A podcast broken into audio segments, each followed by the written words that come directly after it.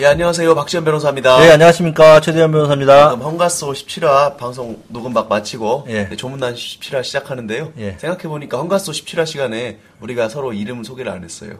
아. 처음 인사할 때 그냥 안녕하세요만 하고 그래서 제가 생각이 나가지고 조문남에서 다시 이제 이름을 소개를 했습니다. 예, 이쯤 되면 다 하시지 않을까요, 이제? 어. 그러겠죠. 먼저 헝가소 17화만 먼저 딱 듣는 분이 있으시려나. 그럴 수도 있겠죠. 헌정사에만 관심 있는 분들은 헌정사라는 제목을, 제목을 과연 뭘로 해야 될지 좀 고민이 돼요. 헌법 개정의 역사인데 네. 어떻게 헌정사라는 단어를 처음 들으신 분도 많을 거예요. 그런가요? 저희 아, 법, 하긴. 법 공부한 그러네요. 헌법 공부할 때만 처음 들어본 말이니까. 네, 헌정, 헌정이 뭔지도 모르고, 헌정 누가 바치는 건가? 아 그러네요. 뭐 그럴 수 있으니까. 아, 헌정사 이게 tribute. 어. 앨범을 한 어, 뭐 내면서 헌정한다. 누구에게 헌정할 때 그 축사를 하는 어, 걸 헌정사. 어. 그럴 수 있으니까, 아, 제가 좀 고민을 해볼게요. 좀, 그, 보통, 법에 문외하신, 문외한이신 분들도 네. 어떤 내용을 할 것인지 이해를 해야 그러게요. 되니까. 저희, 제목을- 저희, 저희만 좋아라고 헌정사 그래봤, 네. 그래봤자 무슨 의미 그렇네요. 있겠어요. 제목을 잘 뽑아 보시고요. 조문난 17화는 아 오늘도 저도 제목을 잘 뽑아야 되는데 네. 일단은 한일 청구권 협정과 한일 청구권 협정가. 여자 근로 정신대 문제 관련해서 네. 조금 다뤄보려고 하는데요. 이거 기존의 헌정사, 아니, 17화 헌가소 시간에도 네. 우리나라 현대사의 아픈 역사를 네. 좀 개관을 했는데, 오늘 할 얘기도 사실은 그 일제 시대와 또 현대사까지 이어지는 네. 그 아픈 역사의 일환을 말씀을 드려야 될 것 같아서. 한국, 한일 청구권 협정과 근로 정신대 문제. 아, 예. 논문만 돼요. 그러니까요. 좀, 좀 어떻게 해야 될지 모르겠어요. 일단은 전 지금 두 편으로 나눌 생각이에요. 어떤, 아, 주편으로? 네. 그래서 오늘은 간단하게 근로정신대 문제의 간단한 역사 그리고 그다음에 한일 청구권 협정이 맺어지게 된 경위 네. 그 그다음에 근로 정신대 할머니들의 현재 소송 소송. 그 경위 그 판결 같은 걸 좀 뭐야 소개를 하고요. 다음 시간에는 또 심화 과정으로 해서 네. 그 소송에서 일본에서 일어나 이루어진 판결과 한국에서 이루어진 판결이 또 다르고 네. 청구권 협정에 관련된 해석도 많이 다르거든요. 네. 그리고 거기에 대해서 뭐 주장이 다 달라서 그거에 대해서 좀 심도 있게 누구 말이 맞는지를 한번 논의해보는 어, 좀 복잡한 내용. 큰 프로젝트가 될 것 같습니다. 제목을 좀, 그, 뭐라고 해야 뭔가 될까요? 국민들의 감성을 자극할 수 있는 내용이 소녀상을 지켜라. 아. 그런가요? 그러니까 사실은 이게 최근에 네. 우리나라 그 외교 한일 외교 네. 저기 얼마였죠? 돈 100억이죠? 예, 우리 100억. 돈으로 10억엔? 10억엔, 네. 10억엔에 이제 쉽게 말해서 좀 퉁치기로 했다는 식으로 네. 외교적으로 그 굉장히 논란이 많이 됐었죠. 우리나라 네. 국민들이 분노를 하고 뭐 소녀상 철거 문제가 돈안 받겠다, 뭐 그러고 있고. 네네. 그리고 정말로 그게 다 종결된 것인지 여부도 다투어지고 있지 않습니까? 그러니까 정확히 모르시는 분도 많고, 저도 네. 솔직히 이게 어떻게 된 내용이고, 네. 저게 뭐 끝난 내용인지, 뭐 저희가 뭐 소송으로 치면 뭐 화해를 해가지고 더 이상 청구 안 하겠다는 내용인지 아닌 건지도 예. 잘 모르겠더라고요. 그렇죠. 네. 그래서 일단은 이 모든 논쟁점에 좀 약간 중심되는 예. 조약이랄까 협정은 1965년에 이루어진 예. 흔히 말하는 청구권 협정입니다. 청구권 협정. 한일 한일 청구권 협정. 그러니까 대한민국과 일본국 사이에 네. 그 기본적인 국가 관계에 대한 조약을 맺었고 거기에 따라서 경제 협력에 대한 협정을 맺었거든요.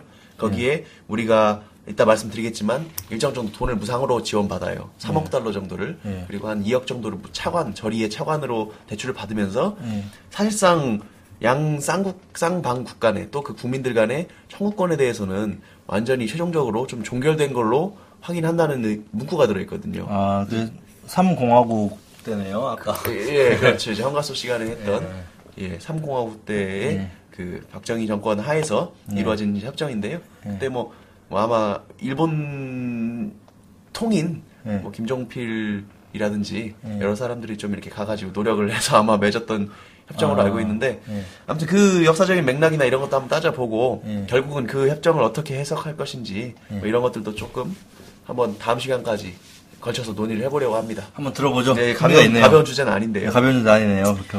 일단은 역사적으로 1900 년대 초반 네. 일제 강점기로 가겠습니다. 네. 1910년인가요? 그 일사조약이 체결된 때가요? 을사조약이요? 아, 아, 일사조약이 아니라 그 경술치 뭐야 뭐야 뭐야 한일 한일 합방. 한일 한일 합방이 한일 합방은 10년. 1910년이고요. 네, 10년. 예.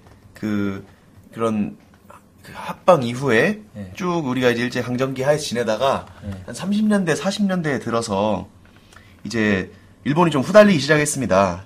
그러니까 그때 기억나실지 모르겠지만 1937년에 중일 전쟁, 예. 31년에 일단 만주 사변, 만주 사변. 37년에 중일 전쟁, 그때까지는 뭐 나쁘지 않았을 것 같아요. 41년에 태평양 전쟁, 예. 태평양 전쟁까지 일으키면서 군수 물자라든지 후달리죠. 노동력이 이제 부족해지는 네. 거예요. 뭐 보통 큰 나라들이랑 싸우는 게 아니니까 네. 전쟁은 사실 뭐 보급의 문제가 가장 큰데 네. 지금 뭐 군수 물자나 이런 노동력이 부족해지다 보니까 여러 가지 법령들을 시행하고 공포하면서 예.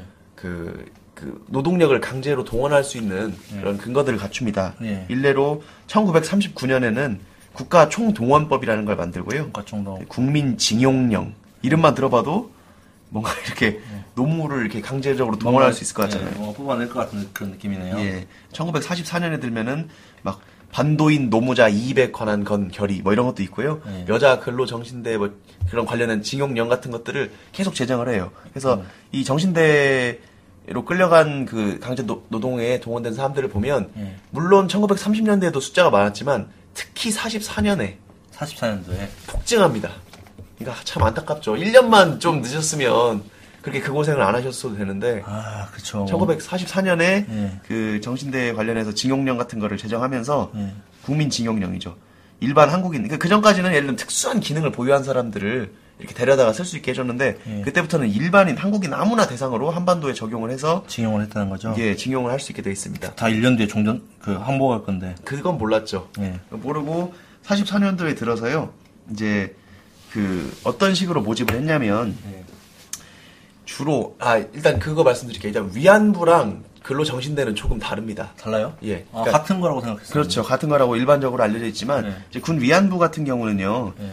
어, 흔히 말하는 이제 성 노예처럼 예. 그렇게 이제 저기 뭐라고 할까요? 그 이제 뭐 이용이 된 건데요. 예. 군 위안부의 경우에는 막 납치 같은 방법으로 끌려가는 경우가 많았고 예. 경찰이나 군대가 개입해서 데려가는 경우도 많았는데요. 예. 또 기망 사기를 쳐서 보통 공장에 취직시켜주겠다든지 예. 배부르게 먹을 수 있게 해주겠다 이런 식으로 속여가지고 마치 뭐 간호사로 취직시켜주는 것처럼 예. 이렇게 유혹을 하는 방법으로 군 위안부를 많이 모집을 했었습니다. 예. 근데요, 군 위안부를 모집하는 방법 중에 이런 것도 있었어요. 여자 정신대에 취업할 수 있게 해주겠다. 정신대. 예, 그러니까 이 정신대라는 것은 사실은 어 그 근로 이렇게 취업을 해, 해주는 어떤 공장에 취업시켜주는 이런 명목으로 많이 그, 그 알려져 있었고요. 근데 사실은 근로 정신대도 정신대가 아닌 것처럼 속이는 걸로 모집을 했어요. 예를 들면 학교에 갈 수 있게 해주겠다. 여자 아. 학교에 노- 고등 교육을 받을 수 있게 아니면 일해서 돈을 벌 수 있게 해다고 해줬는데 이 경우는 막 이렇게 납치가 이런 것이 강제로 끌고 갔다기보다는 당시에 학생들을 대상으로 했기 때문에 교장, 교사, 예. 뭐 이런 학교 면장 행정기관 이런 사람들이 모집을 많이 했습니다. 그러니까 그 피해자들 그 이야기를 들어보면요. 교장 선생님이 어. 학생들을 쭉 모아놓고 당시에 주로 초등학교 6학년 그러니까 그때 국민학교였겠죠. 국민학교 6학년 아니면 갓 졸업한 학생들입니다. 예. 만 13세, 만 14세 이런 정도 주로 여학생들을 데려다 놓고 어 이런 식으로 그 뭐 일본에 가서 좋은 학교를 갈 수 있게 해주겠다. 예. 일본의 좋은 회사에 취직시켜서 돈을 벌 수 있게 해주겠다. 보내라. 이렇게 모집을 많이 했다고 합니다. 예. 그러니까 이제 위안부는 정말로 다들 가기 싫어했는데 예. 억지로 막 속여서 끌고 간 거예요. 그 위안부 같은 경우는 위안부란 이름으로 모집한 적은 없었습니다. 위안부 이름을 모집한 뭐 종군 간호원이나 예. 여자 정신대나 위문단 봉사대 이런 이름으로 모집했는데 예. 정신대 같은 경우는 정신대라는 이름으로 모집을 하기도 했고요. 예. 그 밖에도 음, 그러니까 정신대를 가면 여학교회로 보내준다. 예. 이래서 돈을 벌 수 있게 해주겠다. 이런 식으로 동원을 했던 거죠. 예. 근데 이제 아, 그 막상 가족들은 이제 어른들은 알잖아요. 어른들은 학부모들은 어떤 내용인지. 예, 좀- 아 일본 지금 가면은 안 된다. 네. 계속 반대를 했는데 반대를 하면 그때 막 교사들이 찾아와서 걱정하지 마시라고 이렇게 하기도 하고 어린 학생들한테 네가 간다고 했는데 뭐 철회하면 너희 가족들한테 피해가 간다. 음. 뭐 일본 군, 군인들이 와가지고 너희 어머니를 뭐 어떻게 할 것이다. 이런 식으로 여학생들을 겁박해서 예. 협박해가지고 그 데리고 갔어요. 예. 근데 실제로 어쨌든 형식은 모집의 형식을 취했고요. 예. 당사자가 신청하는 형식을 취했습니다. 예. 실제로 지금 드러난 결과적으로는 이게 나중에 강제로 노동에 동원된 강제 동원이라고 역사적으로 평가받지만 예. 실제 당시의 절차는 대부분 다. 신청에 따른 모집을 했다. 예. 이렇게 해서 되었습니다. 그래서 정신대원들이 모집이 됐고요. 1944년경에 보통 모집이 됐는데 이제 한국에서 일본으로 넘어갑니다. 각자 예. 주거지에서 다른 징용된 사람들이랑 집결해가지고 뭐 전주역에서 열차를 탄 사람도 있고 뭐 부산에서 배를 탄 사람도 있고 예. 이렇게 해서 뭐 그 도착합니다 일본에 일본에 도착하면 어 뭐 가령 여러 가지 뭐 신일본제철을 상대로 정신대원들이 피해 배상 손해배상 청구 소송 제기했다 들어보셨죠? 예. 아니 뭐 미쯔비시 중공업 상대로 했다. 예. 다 그런 데로 갔거든요. 아니면 미쯔비시에 있는 뭐 나고야에 있는 항공기 제작소, 예. 조선소 뭐 그런 식 히로시마 이런 데로 갔습니다. 이런 데로 가서 노동에 종사했는데요. 이 어떤 생활이었냐면 정말 이 감옥에서 그 일하는 그 뭐라고 하죠? 징역? 예, 징역을 하면서 하는 그 노동과 같은 생활입니다. 뭐냐면 매일 아침 8시부터 6시까지 항상 일을 했는데 예. 그 일을 하는 곳에서 옆에 앉은 옆을 일단 돌아봐서도 안 되고 예. 옆자리에 앉은 사람과 이야기를 나눌 수도 없고 예. 그 자유 외출 같은 거 불가능하고요.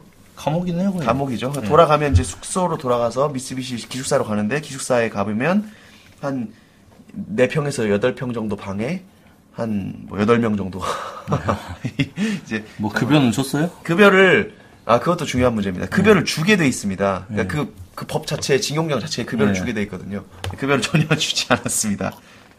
그리고 식사 같은 경우는 당연히 부실했겠죠. 네. 그래서 뭐 짠지 두어 개랑 밥에다가 그 된장국에는 건더기 없는 된장만 풀어져 있는 된장국 뭐 이런 식으로 해가지고 계속 줬다 그래요. 그래서 정말 아침에 이 여학생들이 배가 고파서 점심으로 지급된 빵을 10시, 11시 되면 다 먹어 치워버려서 점심을 굶어야 했다. 뭐 이런, 이런 증언들도 나오고요.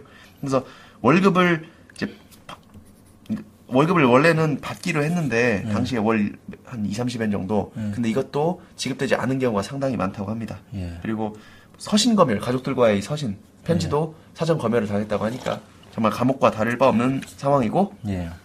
산재죠. 그러니까 예를 들면 프레스에 손가락이 잘린다든지 뭔가 병이 났을 때도 제대로 된 치료도 받지 못해서 네. 조용히 죽어간 사람도 있고요.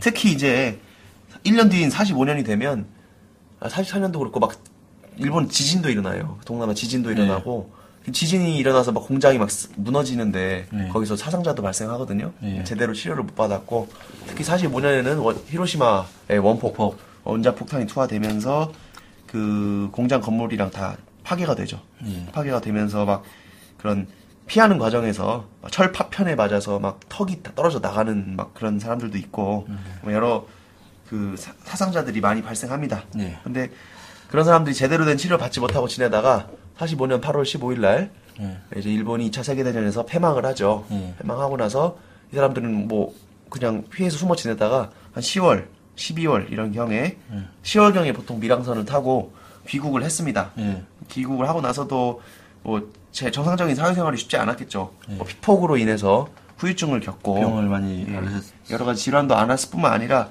이분들을 이제 두 번 죽인 게 이제 한국에 거주하던 사람들의 그 안 좋은 부정적인 시선이었습니다. 예. 그러니까 당시에 한국에 거주하던 한국인들이 위안부인지 정신대인지 구분을 못 하니까 예. 일단 위안부라고 생각을 한 거예요. 정신대 갔다 왔다고 하면. 예. 그러니까 이분들이 이렇게 드러내놓고 자기가 이런 피해를 입었다고 말을 못 하는 겁니다. 예.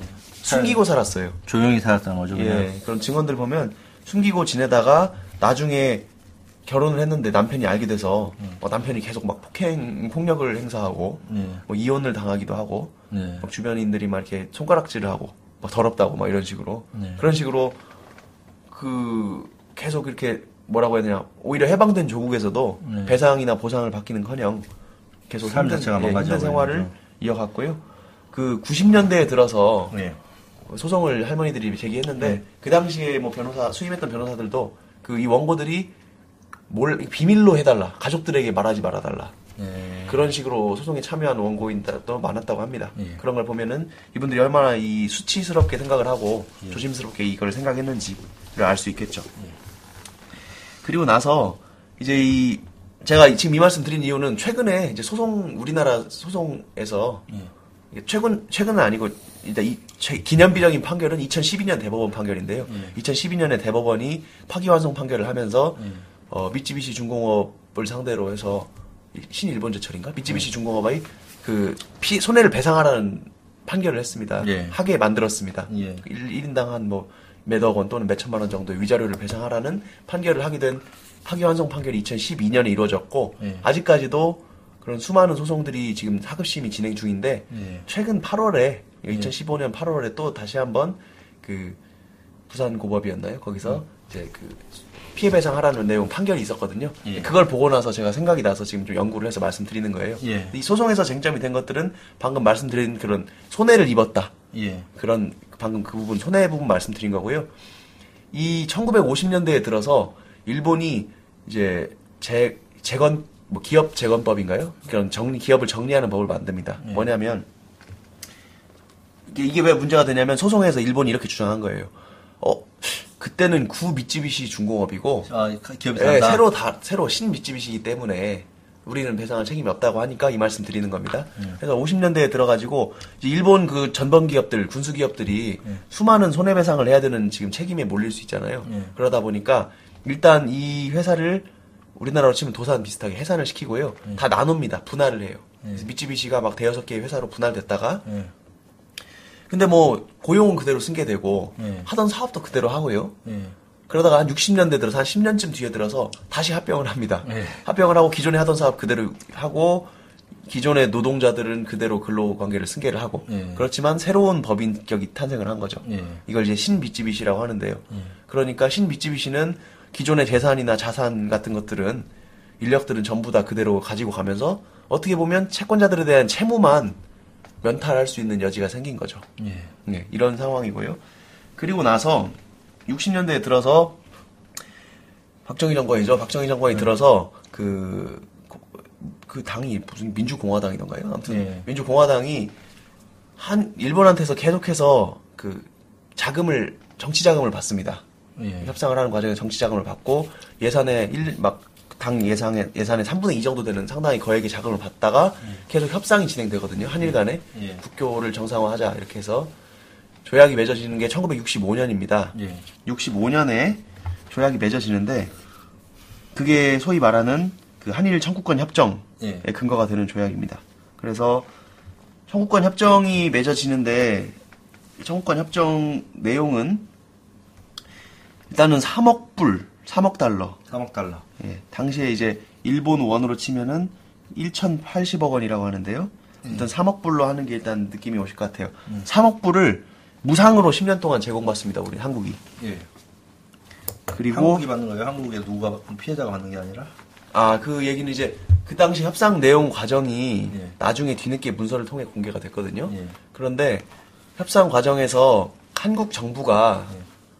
아, 이 당시에 그 피해 받았던 사람들, 네. 그뭐 사상자들이라든지 예. 강제 동원 강제 동원됐던 노동자들의 피해를 한 100만 명 정도로 뭐 추산을 했다든지 그렇게 해서 이분 이들의 피해가 한 3억 6천만 달러 정도 된다. 예. 이렇게 얘기를 했답니다. 예. 3억 6천만 달러를 이야기를 해서 그런 협상 과정도 공개가 됐는데 막상 예. 3억 불 일단 3억 불은 무상으로 받고 2억 불을 차관으로 저리로 받았거든요. 네. 거의 한 5, 6억을 받았어요. 네. 5, 6억을 받고 나서 그 자금을 정부가 받은 다음에 뭐 예를 들면 포항제철소 공장 짓는데 한 6천만 달러인가 8천만 달러 쓰고요. 네. 이런 그 경제 자- 개발 자금으로 쓰는데 실제 피해자한테 지급된 금액은 최종적으로 90 90억 원. 90 90억 원 정도예요. 우리 돈으로 90억 원. 우리 정도는 90억 원 정도. 그러니까 그 일단은 그 자금을 사용하기 위해서 1971년에 예. 민간인들한테 너희들 신고를 해라. 네. 그래서 대일 민간 청구권 신고에 관한 법률을 제정하고 네. 10개월간 국민들의 신고를 받아가지고 네. 총 신고가 10만 건이 접수됐는데요. 네. 그 신고에 따라서 1975년부터 네. 총 8만 건에 대한 90억 원 정도의 보상금이 지급됐습니다. 예. 근데 그 보상금이요. 강제징용 피해자 중에 사망자에 대한 것만 지급이 된 거예요. 사망자만. 그렇죠. 사망자만. 사망자만 90억 원 정도 줬고요. 네. 뭐 아까 말씀드린 정신대 할머니들 다 살아계시잖아요. 네. 그리고 뭐 피해 입어서 뭐 어, 피폭된 걸로 피해 입은 뭐 피부 질환자들 뭐 그런 사람들에 대한 보상은 전혀 이루어지지 않았죠. 예. 그러니까 그 돈은 사실은 우리 국민들의 피, 피와 땀과 일한 대가지만 그 예 뭐 포항제철 포스코의 뭐 고로, 고로의 샘물로 다 들어가 버린 것이죠. 처음으로 들어가서 그건 이제 국 정부 기업이었잖아요 당시에는. 그렇죠. 그러다가 이제 민영화를 시켰던 것 같으니까. 네. 그러니까 이제 직접적인 피해자들에 대한 배상이나 보상은 턱없이 부족하게 됐고, 예, 말도 안 될 정도로 부족하네요. 예, 그 예. 경제 협력 자금으로만 쓰였는데 그렇게 일단 자금을 받는 것까지는 알겠습니다. 자금을 받으면서 그 어떻게 이야기를 했냐? 아까 3억은 무상, 그리고 3억 달러 는 무상, 그다음에 2억 달러는 차관. 정, 장기절이 차관으로 했다고 했잖아요. 예. 그러면서 그 협정 3조에 보면 아 2조구나. 2조 3호라고 하나? 그걸 보면 이제 양체약국은 이게 양국가, 대한민국과 일본이 그 나라와 그 국민의 재산 권리 및 이익 그리고 그 국민 간의 청구권에 관한 문제가 이제 완전히 그리고 최종적으로 해결이 해결된 것이 된다. 이걸 확인한다. 이렇게 썼습니다. 그건 무슨 개소리. 그래서 이제 모든 그런 청구권, 그 국민의 재산 권리 및 이익으로서 그 이 서명 일에 조치할 수 있었던 것들은 모든 청구권으로서 이 1970 몇 년이죠? 1965년 그 협정일 이전에까지의 그 발생한 사유에 기인하는 하는 것에 관해서는 어떠한 주장도 할 수 없는 것으로 한다. 네. 라고 이제 그 뭐야 협정을 맺었습니다. 대못을 쳐버렸네요. 네, 대모도 쳐버렸죠. 이거 네. 이 문구를 봤을 때는 우리나라한테 굉장히 불리한 문구입니다. 이- 이제 뭐 소위 개인 간의 죄소전 화해를 해놓은 거잖아요. 그렇죠. 나라가 나라끼리 이렇게 협정을 맺으면서 한국이 한국 국민이 뭐 일본 기업이든 일본 국민이든 일본에 대해서든 정부에 대해서든 어떠한 청구권도 어, 행사할 수 없는 것으로 주장도 할 수 없는 것으로 하고 네. 이제 완전히 최종적으로 종결된 것으로 한다 라고 못을 박은 겁니다. 네. 이 부분은 이 부분 해석에 대해서는 다음 심화 과정 시간에 말씀을 드리겠지만 네. 일단 문구 자체로 봤을 때는 굉장히 우리한테 불리한 문구예요.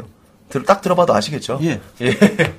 저는 이제 과연 그럴 자격이 예, 있었, 자, 한- 나라가 예.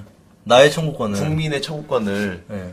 개인의 청구권을 배제시킬 소멸시킬 수 있는지 이거에 예, 그- 대해서 그거는 다툼의 여지가 좀 있습니다. 예, 있을 것 같아요. 그래서 예. 이제 그거를 이제 우리한테 최대한 유리하게 주장을 하는 입장에서는 외교적 보호권만 포기한 것이다.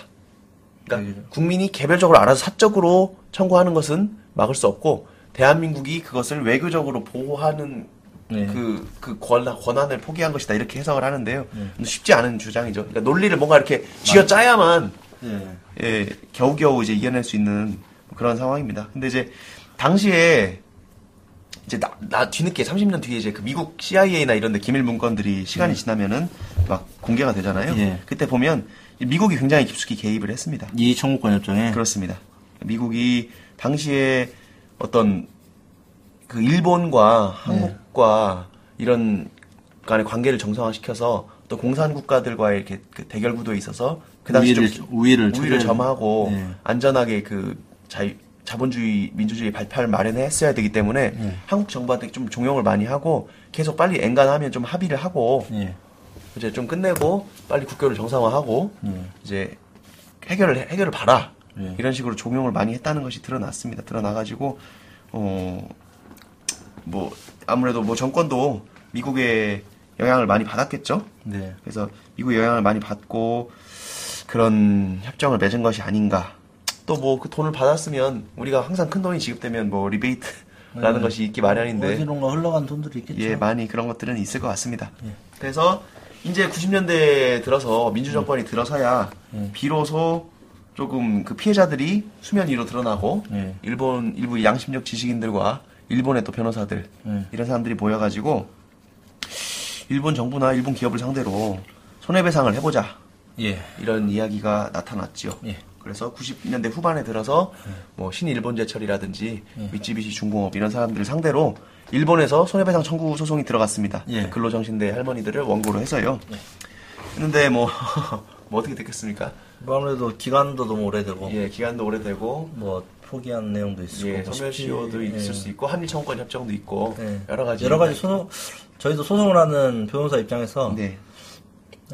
굉장히 난항이 있을 것 같아요. 뭐 예. 피해 피해를 입증한다는 문제를 네. 전 단계에서 과연 청구를 할 수 있는 권리가 발생을 하고 또 피고 적격도 마찬가지죠. 뭐 네. 그런 내용들이 생, 각이 나네요. 이게 네. 어떤 식으로 풀어야 뭐가 이렇게 인정할 수 있을지 예. 생각이 듭니다. 그래서 그 아무튼 90 2008년에 최종적으로 예. 패소 확정이 됐습니다. 예. 패소 확정이 됐고 어 이제 하, 그래서 뭐 이제 우리나라 사람들이 그 원고들을 어떻게 할까 하다가 예. 이제 관할 관련해서도 뭐 문제가 제기되고 이래서 한번 한국에다 한번 해보 한국 법원에 한번 해보자 예. 이런 시도가 이루어졌고요. 그래서 2000년대 초반부터 한국 쪽으로 소송을 한번 옮겨보려는 시도가 있었는데 예. 일단은 당시에는 국가끼리 맺은 협정이나 그런 한일 청구권 협정 같은 것도 문서가 제대로 공개가 안 됐었나 봐요. 관련해서 협상 관련해 가지고. 네. 그러니까 소송을 제기하면서 문서 정, 보 공개 청구를 마- 먼저 한번 해본 겁니다. 정- 뭐 정- 문서 제출 명령이라든지 뭐 아니 아니 이게 정보 공개를 정보 공개 청구란 거예요? 외교통상부에 문서를 공개해라. 당시에 그, 협정 자료를. 관련 자료를 그렇죠. 한일 협정 관련 문서들을 공개해라. 네. 근데 외교통상부에서 그때 뭐라고 했냐면 정보 공개 요청에 대해서 국가 안보나 국가 이익 그리고 개인 사생활 침해 우려가 있기 때문에 어, 공개할 수 없다라고 예. 했고요. 그래서 정보 공개 문서 공개 소송을 다시 또 별도로 지- 시작을 했습니다. 예. 이제 외교통상부가 당시에 이제 피고했는데 문서를 공개하면 국내에 이제 반일 감정이 일어나고 반일 감정이 일어나게 되면 우호적인 한일 관계가 해쳐지고 예. 또 북한과 일본의 교섭 사이에서 북한을 이롭게 하게 된다. 뭐 이런 이유를 들어서 하, 그 북한은 정말 반대했다고 합니다. 예. 그래서 이제 뭐 근데 이제 정보공개법 보시면 알겠지만 1심 재판부에서 판결을 하기를 일부 문서를 지정해서 이걸 공개하라고 판결을 했어요. 예. 외교통상부가 이제 항소를 했다가 예. 중간에 취하를 하면서 공개를 했는데 공개를 해보니까 이제 아까 말씀드린 여러 가지 문제점들이 드러났던 거죠. 네. 그리고 미국 그 CIA나 이런 정부의 비밀 문건들도 시간이 지나서 공개가 되면서 당시에 민주공화당에서 그 아까 말씀드린 전범 기업들 뭐 예. 미쯔비시나 뭐 신일본제철 이런 데서 돈을 받아왔던 정치 자금을 받아왔던 사실도 드러났던 거예요. 예. 그러니까 그 기업들한테 돈을 받아서 정치 자금을 사용을 해왔으니까 네. 그 기업들에게 불리한 협정을 맺을 수 없지 않았겠느냐 그런 네. 의혹들도 비판도 많이 제기가 됐고요. 그래서 아무튼 한국에 그 소송이 제기가 됐습니다. 네. 한국에 소송이 제기가 됐는데 1심, 2심에서 계속 패소를 했어요. 예. 패소를 하다가 2012년 들어서 예. 좀 극적으로 대법원에서 파기환송 판결을 합니다. 예. 파기환송 판결을 하면서 이제 한 세네 가지 쟁점에 대해서 판단을 하는데 그거 말씀을 한번 드려볼까요? 예. 그것까지 드리면 아마 1회는 거의 끝날 것 같은데요. 어떤 쟁점이었는지 한번 들어보죠. 예, 예. 법적인 쟁점에 대해서 한번 예. 말씀 드려보겠습니다. 하, 그 가슴이 좀 답답해지네요. 네, 이게- 근데 저, 욕을 할 수도 없고 막 예, 이거를 네. 첫 번째 예. 재판 관할에 대한 문제입니다. 관할이죠. 그러니까 그 미쯔비시 중공업에서 이렇게 얘기를 했어요. 아니 이거는 우리 미쯔비시 중공업은 일본법에 의해서 생긴 법인이고 일본에 주된 사무소가 있고 물론 부산에 연락사무소만 하나 있었습니다. 예. 직원 한 다섯 명 정도 있었나 봐요. 그러니까 우리는 이제 부산 연락사무소에 직원이 있으니까 한국 법원에 관할이 있다 이렇게 제기를 했지만 일본에서는 어쨌든 본사무소, 주사무소는 일본에 있지 않느냐. 예. 그리고 불법 행위지 자체가 일본이다. 예. 뭐 여러 가지 그런 것 때문에 결국은 어 관- 한국 법원은 관할이 없다라고 얘기를 했습니다. 예. 그렇지만 우리는 대한민국 이제 그 대법원 판결에서는 그렇지 않다. 강제 노동을 시킨 일련의 행위가 예. 불법 행위인데 그 불법 행위의 피해자들이 지금 한국에 거주를 하고 있고 예. 한국에서도 어쨌든 그 강제징용 그 행위 불법 행위가 강제징용 자체가 불법 행위이기 때문에 징용의 그쵸, 영을 모집- 권하는 그 그렇죠 행위. 모집하고 징발을 해서 가고 이동을 행위 불법 행위 의 일부가 일단 행위가 한국에서 있었다. 그렇습니다. 예. 그리고 우리가 아직 임금도 못 받았고 예. 임금 소- 손해배상도 못 받았고 일단 지참채무는 의무이행지 그 논리도 있을 그렇죠. 그 받을 사람 주소가 예, 지참채무는 그 의무이행지. 관할이 있고 예. 이런 것들을 봤을 때 대한민국은 분명히 이 당사자와 분쟁과 실질적인 관련이 있다. 그래서 국제 재판 관할권을 가진다. 예. 넘어갔습니다. 예, 오케이. 그다음에 되겠네요. 두 번째 미쯔비시의 방어 방법. 예. 이미 일, 똑같은 사안에 대해서 일본 판결이 예. 패소 판결을 했다. 예. 그러면 일본 판결이 패소를 했는데 어떻게 대한민국 파- 판, 법원에서 다른 판결을 할 수 있겠느냐. 그걸 보면 이제 그러니까 일본 판결이 왜 잘못됐는지를 이제 대한민국 법원이 밝혀야만 그 우리가 여전히 일본 일본 판결이 무효이고 우리가 승인할 수 없기 때문에 한국 법원이 미국 판결문의 승인이죠. 그렇죠. 외국 판결을 승인하려면 네. 그 효력을 인정하는 것이 대한민국의 뭐 사회 질서에 어긋나지 않아야 되고 네. 선량한 풍속 기타 사회 질서에 어긋나지 외웠던 않아요. 것 같아요, 어디선가. 그렇죠. 예. 근데 이제 그거에 어긋난다고 본 겁니다. 예. 그러니까 이거를 보면 그 그때 그때 그 이야기가 뭐냐면 하- 대한민국 헌법 정신의 정면으로 배치된다라고 봤어요.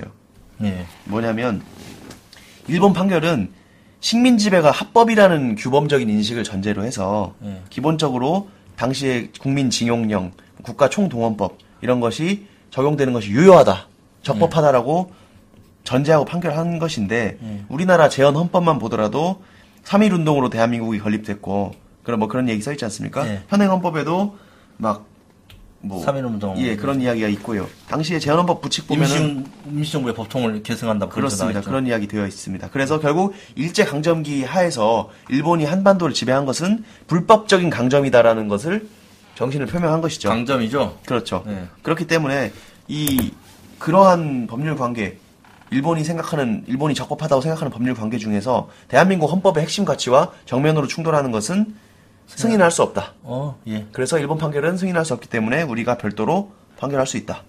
라고 봤습니다. 네, 좋은 논리네요. 네, 좋은 논리입니다. 네. 그리고 세 번째 방어 주장. 쿠 미쯔비시는 신 미쯔비시랑 다르다. 예. 그래서 난 채무를 승계하지 않습니다. 법인격은 소멸됐습니다. 예. 해산되고 분할됐기 때문에. 라고 얘기를 하는데요.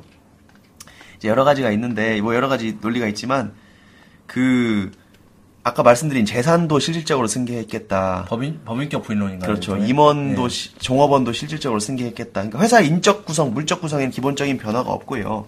그래서 일본법이 그냥 특별한 목적이죠. 배상 채무를 편의적으로 해결하기 위해서, 채무를 면탈하기 위해서 기술적으로 기업 재건 정비법을 적용했기 때문에 예. 이렇게 채무를 면탈하는 거는 대한민국의 공사 양속에 비추어서 용인할 수가 없고 동일한 회사로 심지어 제가 보니까 그 미쯔비시가 예를 들면 자기들 회사 홍보 자료 같은 거 있잖아요. 네. 그런 걸 보면 그 구 미쯔비시를 자기들 회사 일- 역사 일부로 다 연역-. 연역으로? 연역으로 이미 넣어놨어요.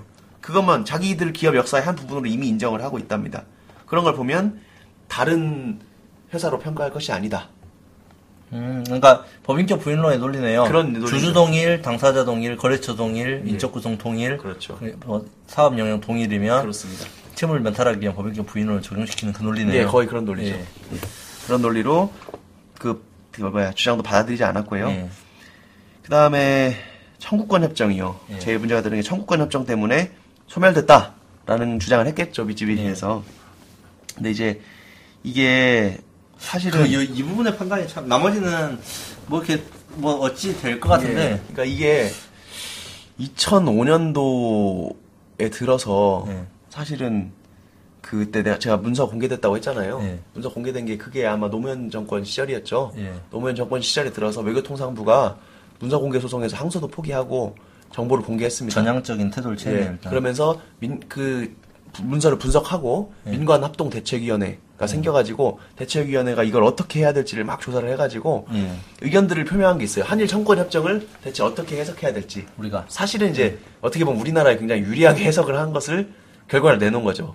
그리고 논리를 만들어야 되니까. 예, 논리를 열심히 만들어냈어요. 예. 그리고 그 당시 그런 학설이나 막 주장 논문 이런 것도 뒷받침을 해가지고. 예. 근데 그 논리들을 이 대법원 판결에서 사실 대법원 재판부는 우리가 생각할 때 굉장히 보수적인데 예. 굉장히 진보적인 그 논리를 동원을 해서 그 이야기를 한일 청구권 협정을 해석을 했습니다. 예.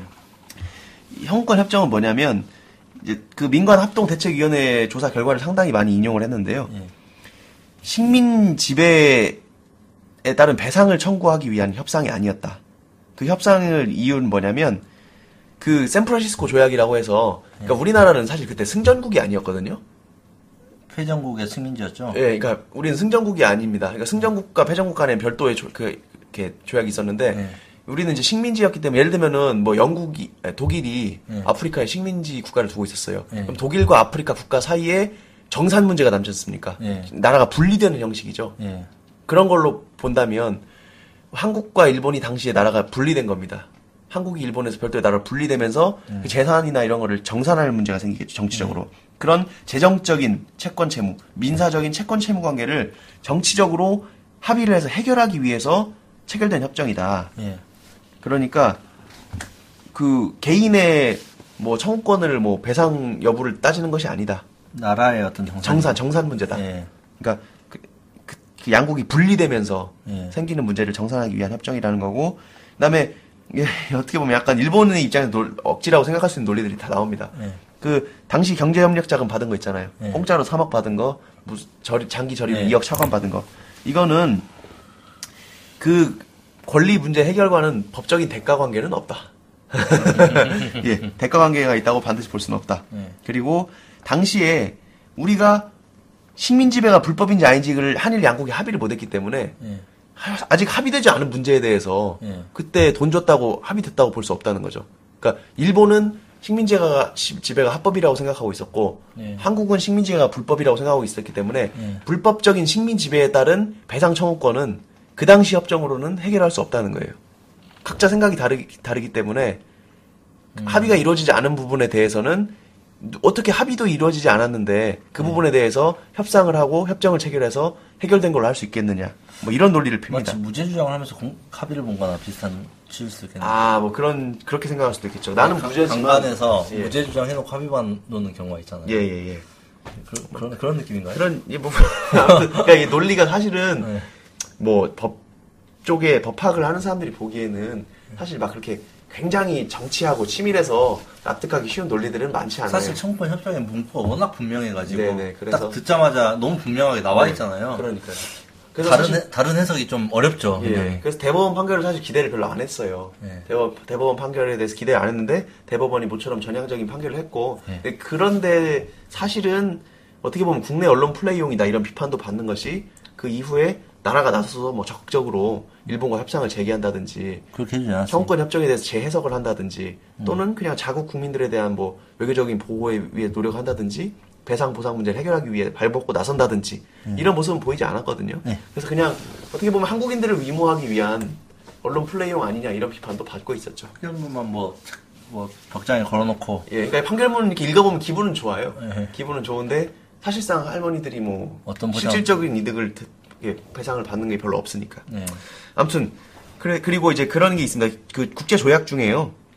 반 그 국가 권력이 조직적으로 관여한 반인도적인 불법 행위 그런 것들은 그 뭐야 조, 조약으로 이렇게 뭐, 뭐라고 하지 강행 규정 뭐 그런 거를 배제하는 협정은 강행 규범에 위반해서 무효다 이런 예- 얘기, 이야기가 있거든요. 조직적인 강간이라든지 예. 아니면 뭐 조직적인 강제 노동 이런 거에 대해서는 그러니까 국제법상의 강행 규범이 있는데 예. 그 규범을 위반해서 체결된 협정에 대해서는 무효라고 해야 된다. 강행 규정에 위반한 협정이라. 그렇죠. 예. 그런 논리도 있습니다. 예. 그리고 아까 말씀하신 내용이 있어요. 그래서 그 국가가 자기랑은 별개의 법인격을 가진 국민에 대해서 그 국민들이 동의를 하지도 않았음에도 불구하고 그 개인들의 청구권을 직접적으로 소멸시킬 수 있다고 보는 것은 근대법의 원리와는 상충된다. 저도 그 마지막 그 논리가 오히려 예. 최 청구권을 국가가 어떻게 소멸시키죠? 예. 근데 이제 그거는 우린 법학 하는 사람들이잖아요. 예. 법학을 하는 사람들이 국내법적으로 생각할 땐 그런데 국제적인 관행, 그러니까 조약이나 이런 것이 이루어지는 관행을 보면 사실은 그런 경우가 굉장히 빈번하다고 합니다. 국가 간에 다 예, 국가가 조약을 체결해서 민주적 정당성을 가진 국가가 예. 국민의 청구권을 모아서 걔들이 무슨 뭐 선정 선당이에요? 선정 당사자요. 선정 당사자요? 우리가 그러니까 법에도 법- 국내법적 논리로 따지면 전혀 다른 사람이 내 청구권을 소멸시킨다는 게 말이 안 되지만 제가 위임장도 안 쓰는데. 예, 실제로는 현실 사회에서 국제 외교적인 관계에서는 그런 조약들이 아주 허다하다고 합니다. 네. 국제법적인 논리로 봤을 때는 조금 또 위험할 수 있다 이 얘기죠. 국제가 뭐 그런다는데 어떡합니까? 예. 그래서 그나마 법적으로 좀 받아들일 만한 논리는 마지막 논리 같은데. 그리고 이제 아무튼 네 그렇습니다. 그래서 뭐 여러 가지 이제 논리들이 있는데요. 제가 그런 논리들이 맞고 틀린 거 같- 같은 것은 네. 다음 심화 과정에서 이야기를 하고 아무튼 우리는 그래서 일- 대한민국이 외교적으로 보호할 수단을 상실하게 됐을 뿐이고 네. 개개인의 청구권은 소멸시킨 건 아니다. 네. 소멸시킬 수 없다. 네. 그렇게 봤습니다. 네. 그렇게 해서 세 번째 주장도 물리쳤고 피고의 마지막 주장 소멸시효가 지났다. 네. 이거는 소멸시효는 뭐 우리나라만 치면 불법 행위를 안 날로부터 안삼 20.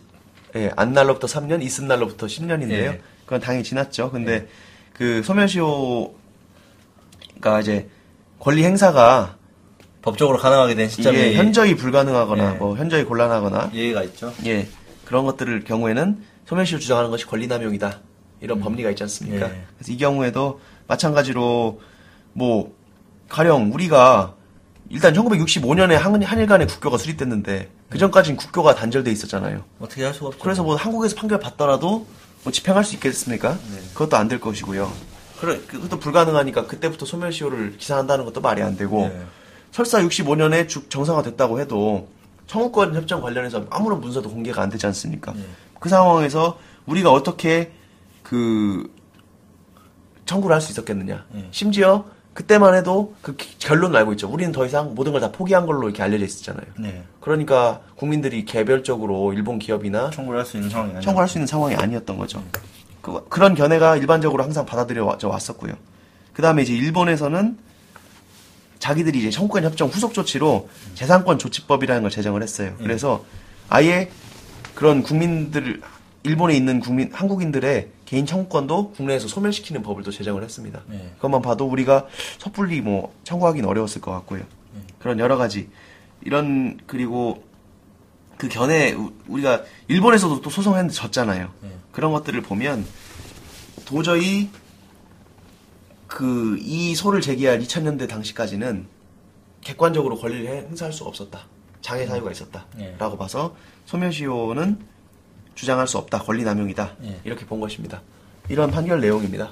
뭐 마지막 예. 뭐 어느 정도는 소멸시효 항변 사유이기 때문에 네. 만들어 볼 수 있는 거죠. 그건. 그렇죠. 예. 그래서 지금 이제 쭉 들어보면 아시겠지만 나머지는 어느 정도 우리가 법조인으로서 예. 일반적으로 타당하다고 이해할 수가 있고 조금 문제가 되는 부분은 역시 청구권 협정 관련된 해석 문제입니다. 그렇죠. 사실은 이건 인정을 해야 돼요. 한국 정부가 당시 어쨌든 그렇게 조치를 한 것이고 예. 제가 봤을 때는 국민들의 비난이 지금 우리는 반일 감정이 뭐 그런 일본에 대한 또는 일본 전범 기업이나 일본 정부에 대한 비난들이 굉장히 강하지만 또 그만큼 한국 당시 한국 정부의 외교적인 무능이라든지 또는 아까 말씀드렸듯이 일본 기업으로부터 정치 자금을 수수했다든지 예. 미국의 압력에 굴복해서 졸속 협정을 타결, 타결했다든지 이런 식으로 비판이 가해질 수 있는 거를 어떻게 보면 만유의 감정으로만 해결할 수 있는 문제는 아니네요. 예, 그렇게 사실상은 한국 정부가 잘못한 부분이 있는데 그 부분에 화살이 돌아오는 것을 약간 피하기 위해서 예. 약간 이렇게 일본으로 계속 일본 반일 쪽으로 네. 유도하는 것이 아닌가라는 의심도 들고요. 예. 일단은 네. 저도 듣기로 뭐 관할이라든지 그런 문제들이야 법적으로 충분히 할 수 있는 얘기고 소멸시효도 마찬가지지만 예. 청구권 협정이 너무 명문화 돼 있어가지고 다른 해석의 여지가 너무 없어서 예. 그 점이 너무나 안타깝긴 그렇죠. 해요. 그래서 조문이 중요한 겁니다. 제가 네, 조문이라는 게 굉장히 중요합니다. 이제 조문남 시간에 지금 굳이 한일 청구권 협정 조문을 들고 나온 이유가 네.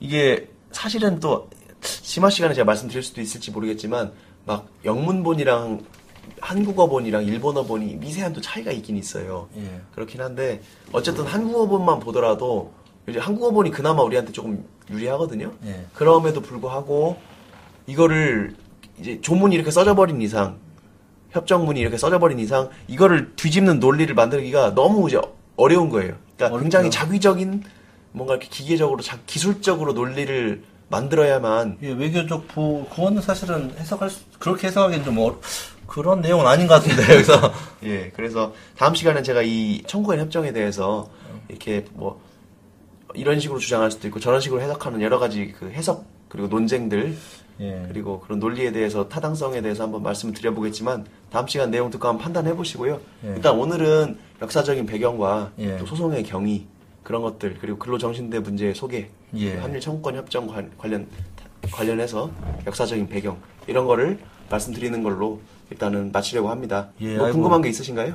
아니 없습니다. 자, 저는 기분이 굉장히 안 좋아 어, 보이시는데 얘기를 들으니까 기분이 좀 안 좋아져가지고 너무 우리나라가 너무 호구 같은 느낌이 들고 근데 이게 일본 입장에서 생각해 보면 일본 입장에서는 또 우리는 할 만큼 했지 않았느냐. 주란도 다 주고 그리고 근데 또 다- 우리가 떼쓰는 거에 달라고 그런 그렇게 느낄 수 있지 않겠습니까? 그럴 수 있죠. 그때 당시에 그리고 이제 사실은 한 5, 6억 정도를 제공을 했는데 뭐 3억은 무상으로 주고 네. 2억에서 1억 정도는 절, 절이 차관을 제공했는데 네. 당시 이제 일본 일본 외환 보유고가 한 14억인가 그랬다고 해요. 네. 그러니까 사실 적게 준 건 아니죠. 일본 입장에서도 이제 많은 출혈을 했다. 네, 적은 돈은 아니었는데 네. 그돈 받고 나서 자기들이 오케이 사인 해놓고 나서 이제 와서 또 한국인들이 이제 소송도 걸고 네. 정부도 약간 좀 미적미적하면서 일본 말이 맞다는 것도 아니고 한국 국민들이 말이 맞다는 것도 아니고 막 애매모호한 상태로 있으니까 한국 국민 말- 말이 맞다고 하면 외교 분쟁이 되고 예. 일본 말이 맞다고 하면 정권을 내놓아야 될 형태는 진퇴양난이네요. 그렇죠. 그래서 네. 정부가 사실은 좀 미온적인 대응을 하고 있는 것이고 네. 이 피해자들에게 배상 보상을 하는 그 금액은 네. 제가 보기에는 지금 한국 정부가 부담한다고 해서 막 나라가 휘청할 정도로 큰 금액은 아닐 것 같아요. 저도 지금 그 느낌에 예. 당시에 사실은 그 청구권이 한국 그 정부가 국민들한테 줘야 되는 청구권을 같이 받아온 거잖아요. 네. 그러면 사실은 일본한테 얼마를 받았건 네. 한국 정부가 그걸 책임을 지고 네. 면, 면책적 채무 인수죠 어떻게 보면 그래 그러잖아요. 내가 내 채무를 인수한 거랑 다름없기 저희, 때문에 예, 네가 알아서 책임지겠다고 한- 한국이 이제 자기가 책임지겠다 어. 했으면 좀 책임을 졌으면 그러면 그 책임을 예. 한국 정부에 물어가지고 한국 정부가 그 책임을 지고 정말 충분한 그 역사적인 충분한 배상을 네.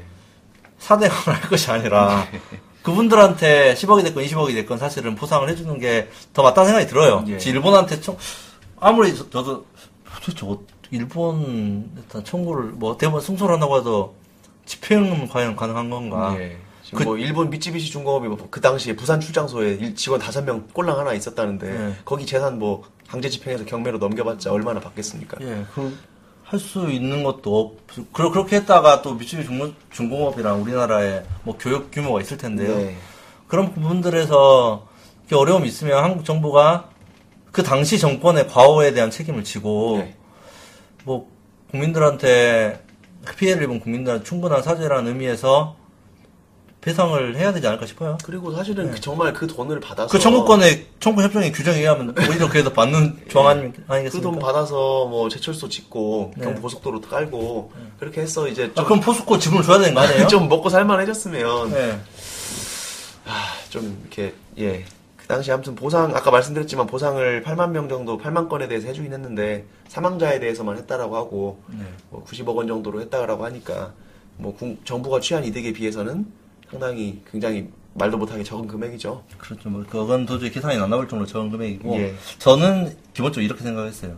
당시에 맞아요. 뭐 대한민국이 국가를 일으켜야 되는 상황이고 예, 돈이 급하게 필요했고 그리 필요했고 미국이랑도 잘 지냈어야 되고 큰 규모의 사업들을 또 만들어놔야 산업계 만들어놔야 만들어놔야 발전할 수 있기 때문에 네. 당시에 보상을 제대로 못 받는 거 어쩔 수 없는 희생이었다는 거 그래 뭐 그럴 수 있어요. 예. 근데 그 어쩔 수 없는 희생을 희생을 전혀 안 한 사람이 하면 안 되죠. 자기의 피를 한 방울 흘리지 않은 사람이 예. 그 정권이라든지 고위 관료라든지 자기 피는 한 방울 흘리지 않은 사람이 어쩔 수 없는 희생이었다. 국가가 발전하기 위해서. 예. 그 말은 절대 맞지 않다고 생각해요. 피해를 입은 사람이, 희생을 한 사람이 나는 이렇게 피해를 입었지만 대한민국이 발전하기 위해서 어쩔 수 없는 희생이었다. 예. 내가 감수하겠다라고 하면 그건 어쩔 수 없는 희생이 되지만 예. 그건 정권이 그렇게 할 수 있는 말은 아닌 것 같아요. 어, 당시 어쩔 수 없다는 정권이 할 수 있는 핑계라고는 저는 그 얘기가 안 되기 때문에 예. 뭐제 의견입니다. 개인적인 의견이고. 그 대한민국 정부가 피해자는 용서한 적 없는데, 그러니까 이번에도 그 한일 뭐 10억 엔인가 그 네. 하- 했을 때 우리는 용서한 적이 없는데 누가 용서했단 말이냐, 네. 뭐 위안부 문제 관련해서도 그런 얘기 나오지 않, 않았습니까? 그 센터 만들어서 예. 뭐 하자는 거예요. 예. 손 재단 뭐 만들고 예. 아무튼 뭐 참 답답한 느낌이 많이 드는데 그 예. 부분도 한번 박지원 변호사님이 속 시원하게 다음 시간에 짚어주시면 이게- 아니 근데 이게 참 파고 들면 들수록 속이 좀 시원하지가 않더라고요. 저도 처음에 이 대법원 판결 봤을 때는 그래도 뭐 논리가 있으니까 네. 라고 했는데 또 청구권 협정 그런 조약이랑 문구를 좀 더 따져보고 꼼꼼하게 논, 이렇게 알아볼수록 아 이게 좀 쉽지 않은 논리구나. 그러니까 아 그러면 진짜로 이게 안 돼요? 누구에 대해서? 대한민국 정부에 대해서 청구하면 안 돼요? 한국 정부에 대해서 예. 면책적 채무 인수했다고? 제가 한번 알아봐가지고 오겠습니다. 한국 정부에 대한 청구라. 어차피 소멸시효 그런 항변들은 다 끝났잖아요. 이미 사실 예. 제가 보기에는 예. 다른 항변들 이야기 다 끝난 것 같은데 대한민국 정부가 책임져야 되는 거 아닌가요? 한번 한번 알아볼 생각해 보겠습니다. 어, 저 가능하면 같이 합시다. 그래서 이거는 예, 제가 공부 한번 해보겠습니다. 참고로 정신대 근로 정신대는 군 위안부 문제에 비해서는 그 피해자 수는 어, 소수라고 합니다. 예. 상당히 소수라고 하고 이제 그분들은 아까 말씀드렸지만 13세, 14세 정도의 그러니까 1944년 당시에 13세, 14세였으니까 예. 이제 한 80년대, 아니 80대 정도 들어서셨고요. 예. 뭐이 소송하면서 대부분 아니 상당수도 많이 돌아가신 분들도 많이 계시고 예. 그래서 지금 뭐 다 돌아가시기 전에 조금 더 좋은 저희 역사적으로 해결이 저도 한 분 한 분 돌아가셨다는 얘기를 들을 때마다 예. 저분들이 다 돌아가시기 전에 예. 역사적으로 이 부분들은 분명히 종, 그, 일단락이 나야 될 텐데라는 안타까움들이 좀 있었어요. 그러니까요.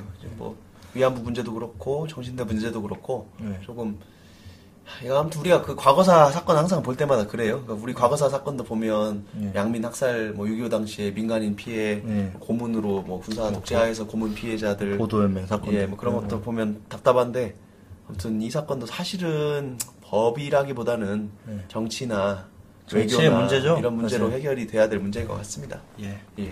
그런 생각하시죠. 네. 아니, 한숨, 뭐좀 한숨을, 술- 한숨을 푹 쉬는 그런 방송이 돼버렸어요. 예, 오늘은 좀 주말적으로 기분이 그렇게 좋아지는 방송 아닌 것 같습니다. 예. 알겠습니다. 그러면은 그 조문남 17화는요, 한일 청구권 협정에 대한 그 근로정신대 소송에 관한 네. 어, 기본 소개로 마치고요. 네. 다음에 제가 한번 좀 심화해서 법적인 논리나 이런 거에 대한 것들을 가져오겠습니다. 예, 감사합니다. 감사합니다. 예.